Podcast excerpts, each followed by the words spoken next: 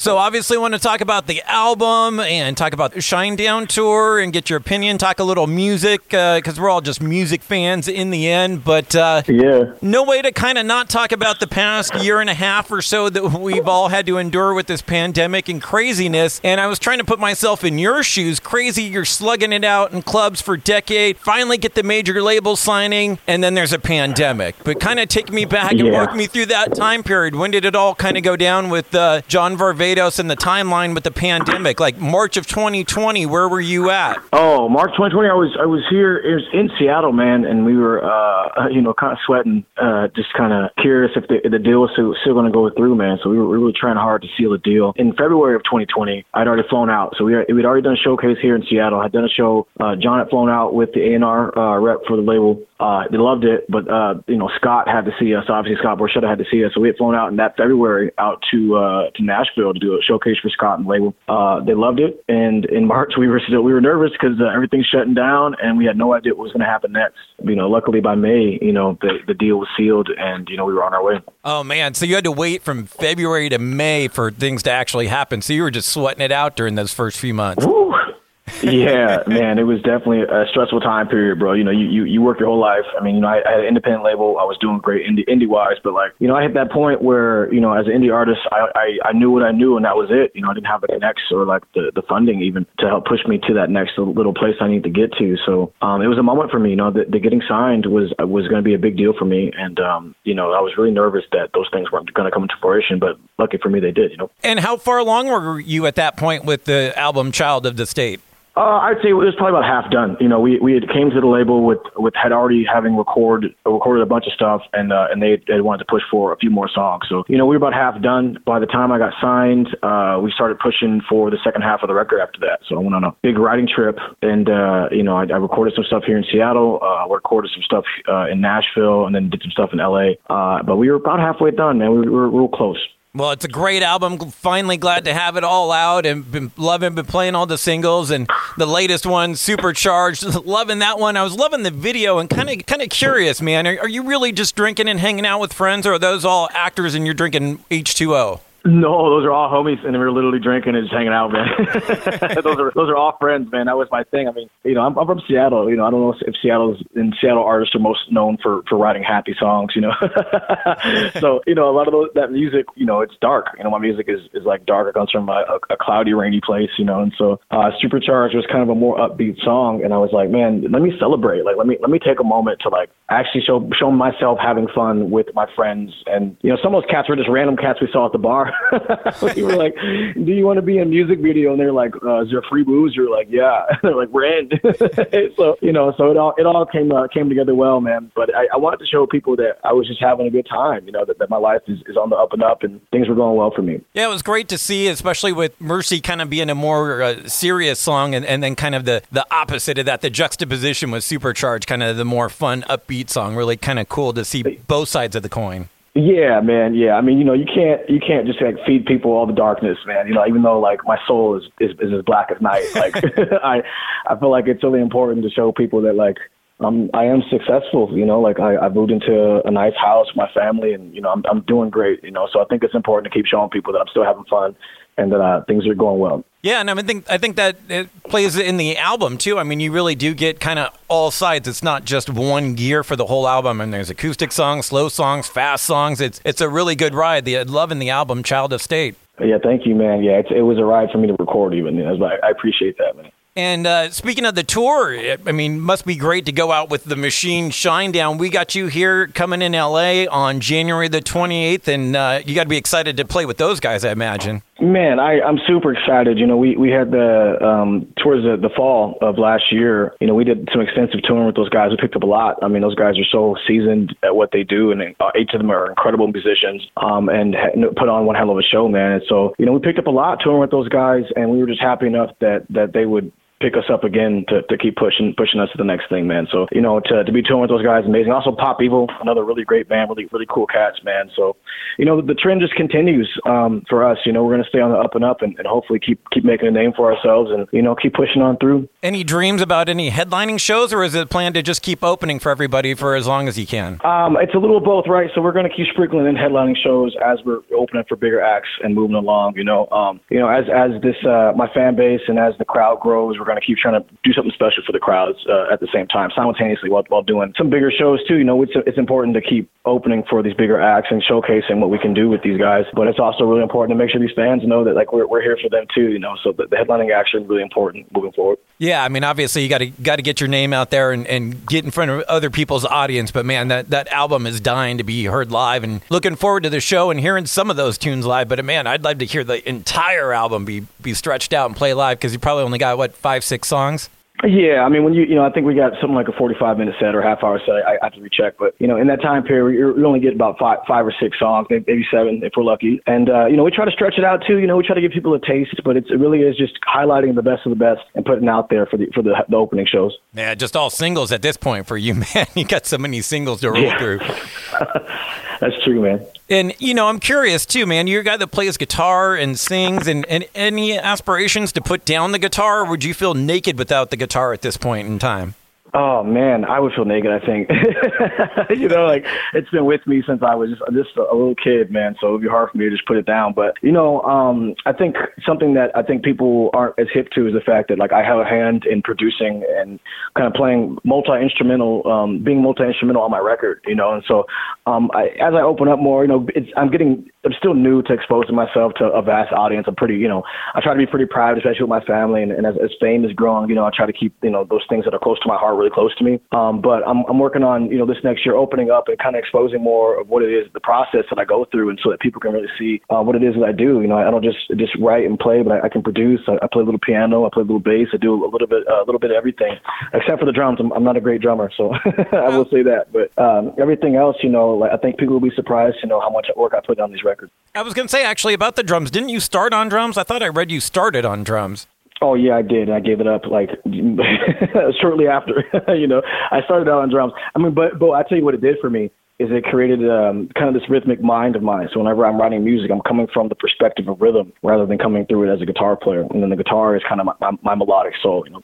Mm, I bet that helps with the singing too, keeping you on beat and everything. Definitely, man. I mean, like I, I love. I'm a big lover of beats and hip hop, and you know, all all these rhythm based musics. Um, and so, you know, for me, it's it is really important to come from that perspective and definitely pay homage to that history. You know, growing up in, in, in the hood, man, out here in the Central District, like you know, hip hop was reigned supreme. So I, I do the best I can to always involve something that has that pays homage to hip hop. I mentioned it at the top, just being music fans. Curious, you're talking hip hop. Who who's your favorite rapper of all time? Do you have a favorite MC? So I'll start by telling you mine. Mine, without a doubt, right.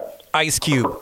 Ice Cube, bro. Okay, yeah, I feel you on that, man. I, I actually love Ice Cube, man. He he actually had one, one of the best deliveries in hip hop. Um, I would have to say, you know, being a '90s baby, man. You know, I, I grew up. Eminem hit harder than anybody when I was a kid. Uh, people talk about the last rock star, um, you know, being like Kurt Cobain. But I remember being a kid when Eminem came out, and even black kids were bleaching their hair and wearing T-shirts and blue jeans. You know what I'm saying? So uh, Eminem would definitely have to be up there. But I don't know. I don't know if you can beat the West Coast Tupac though, man. I, I don't know. It's yeah. hard to say for me. I'd be saying it has to be between Biggie, Tupac, and Eminem for me. Ah, I love it. I love it. And you know, talking talking fandom and, and, geeking out about music. You being a Seattle guy, I have to get this one into you because I'm a big music nerd, right? You're a music fan. I'm a music right. fan. Being a radio guy, so I like to put bands in categories and then kind of make people choose their favorite, kind of like with the your favorite rapper. So I'm going to do it Seattle based, kind of going back to the '90s. Yeah for what I like to call the flannel five, the bands that ruled the, right. the 90s, the rock bands. So obviously, you can tell uh-huh. where I'm going Nirvana, Pearl yep. Jam, STP, kind of the, the one not from Seattle, but I still think they're in that group. STP, Alice in Chains, and Soundgarden. Who's, who's your numero uno out of the flannel five? Man, that's that's hard to say. Uh, just because it was all. I mean, so grunge was so funny because it, was, it wasn't really a genre so much as it was like a way to say that these guys are from Seattle and they play the sound. You know, um, Pearl Jam is it definitely dips into blues rock. I say Alice in Chains is kind of the same thing, whereas like Nirvana is more punk, and I, I could say the same for Soundgarden, right? So, uh, but I'd have to say Alice in Chains is probably my favorite of, of all those all those groups, man. I mean, that Yeah. that was the group for me that it just spoke to me. I mean, not only did they pay homage to like this this really um this new thing, which was grunge at the time, but like you know, Jerry Cantrell, the guitar player, was coming from a blues place, man. He was playing he was paying homage to all, all the old Seattle sounds, man. So I, I have to say, Alice in Chains had had the soul for me, and I, I'm gonna have to go with those guys. I knew there's a reason why I loved you. That's that's my numero uno too, man. I mean, the- Oh, yeah. I Oh, mean, yeah, man. like you said, Jerry's guitar, and then we can't forget about those haunting vocals, man. Th- Those melodies Come that they on, created man. together are just insane. Man, Layne Staley, Layne Staley is unmatched when, when it comes to the way he delivered his vocals. I mean, I, obviously people talk about Chris Cornell, and undoubtedly one of the best of all time, greatest singers in general of all time. But but there was a sound about Layne Staley's voice that that haunts us forever, man. And it's and it's it's just tragic how his life ended, but almost fitting in a way. I mean, if you think about it, I mean, with with the way he sounded, the way he was expressing himself, it, you could hear the pain in his voice, man. And uh, he will forever be remembered as that guy.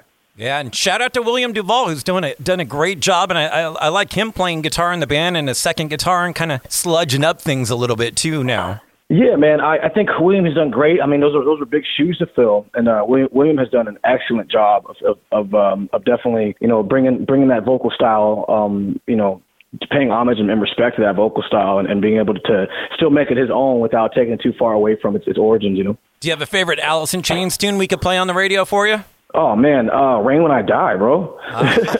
Dude, you'd be That's my jam, bro. So many musicians say that, pick that tune. It's amazing. Man, it's an incredible tune, man. I mean, th- them bones was good too, but like, uh, the, the, the rooster was dope too, man. But "Rain When I Die," that's that's a song right there, man. That, there's something so poetic about that line, you know.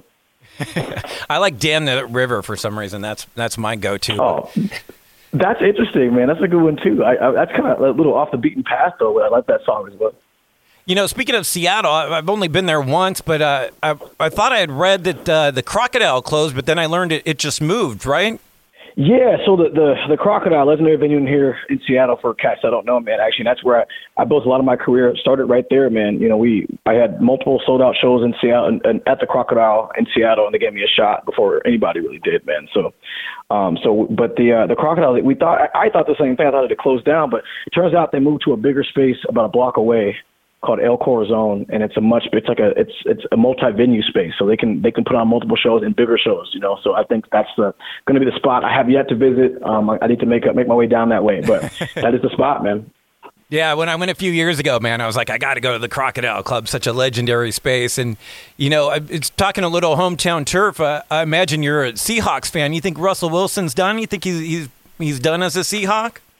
Hard to say, man. You know, it's it's really hard to say. He might be. I mean, it's. I mean, there's they're definitely kind of given uh, vague clues as to as to what's going to happen with Russell. But I, I will say, in the last couple years, you know, it's been hard. You know, I, I remember when he first started being a long, lifelong Seattle fan. If you're a Seattle sports fan, you, you're in it because you just love this town. Because Seattle sports doesn't really have the reputation of being the greatest, unless we're talking about the Seattle Storm. You know, those are and and and, and you could probably even put the Sounders in that conversation too. But when when you talk about football and basketball and, and, and now hockey, like we don't really have the, the greatest reputation. So. I remember when Russell first got here, and he electrified the city, man. I mean, he really he brought something so special to the table. Um, but I honestly feel like in in these more more recent years, maybe two or three years, we kind of see him kind of get a little older, and his game has changed a little bit. So I don't know if his his heart is still in it uh, the way it used to be. So it's hard to say right now, but.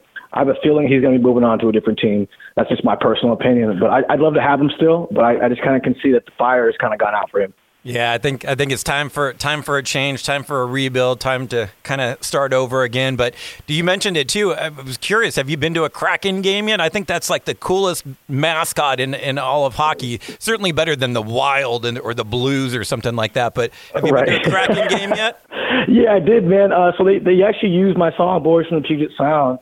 Uh, they use it all year as the uh, the intro for when the, players come onto the ice. Nice. Uh, and so, so I got an opportunity to, uh, to play the national anthem, uh, and they gave me ringside seats during the ESPN game, man, which is great, man. So I, I got to go enjoy myself and, and see the game, man, you know, up close and personal. And you know, I've never really been a huge hockey fan growing up in the Northwest. You know, we don't have too many. It, we didn't have a hockey team until now. Uh, but going to the game was so eye opening, man. It was really sweet. I, I, I loved how fast paced it was, and you know, just there's such, such a science to it. I think that is something that is so attractive about the game. So it really got me into hockey, and I can't wait to, to go see more. You know, I want to go to more games and, and visit more around the country as I'm touring and doing all that. You know. yeah, it's definitely one of the funnest sports live. I love baseball, but it's boring to watch live. And hockey, man, you can't blink; you'll miss something. it's the polar opposite of baseball. you yeah, know, it's seriously. the polar opposite. Like it, it's so fast. I mean, that's what I love about it, and just the, how the hard hits, the attitude. They, the only sport where they let they let them duke it out, man. There's something about that that is just so so pure. You know. I love it, love it. Dude, I appreciate all the time. Last thing I got to hit you with we're an old school radio station. We do every night at 10 p.m., which you're going to be a part of, mandatory Metallica. And dude, you just played with Metallica at Aftershock. Please tell me you, you sat on the side of the stage and watched them. They didn't have anybody side stage, but I definitely saw their ah. show. You know, we had a, a couple of shows with those guys. We played Aftershock with them, and then we played Louder Than Life. I got to see them a couple of times this summer, but Aftershock was definitely the, the big one for me, and it was incredible, man. I mean, it, it was. I mean, there are only a handful of bands that I can say I, I've seen live that really just like took my breath away, man. And it was to see Metallica after all these years, because you know you grow up with these bands and they just become kind of a part of your ether. You know, um, you can say that for the Rolling Stones, you can say that for you know a lot of bands over time that have just been stuck with you. Like you, I, even even the Foo Fighters, and I saw the Foo Fighters, same thing, man. It's like you forget how many songs of theirs that you know until you see them live, and you're like, oh my effing God, I'm watching Metallica right now live on the stage, just blow it up, you know. So it was it was one of the most epic uh, shows I've ever seen, honestly. Want to play a Metallica tune for you? Do you have a favorite Metallica tune we could play? The Four Horsemen, man. Oh, going old school, going old school. I love it. Yeah, that's right, man. That's right. Four Horsemen's my jam, bro. I love that song. Is it the riffs or, or Hetfield's vocals or both, or what is it for you? It's the riff, bro. So like I was talking, so I actually had a, I talked to a UK publication about this recently, and they're like, "Why do you love this song so much?" That song switches beats like like 14 different times. it's incredible, bro. It's like four different songs in one. It's amazing. I love it. Beautiful, man. Thank you so much for the time. Best of luck on the tour and with the album, and uh, can't wait for the Wiltern show. Yeah, man. We'll see you here soon, brother. I said probably in a couple weeks here, man. Yeah, thank you so much. Safe travels. Thank you, man. Take care now.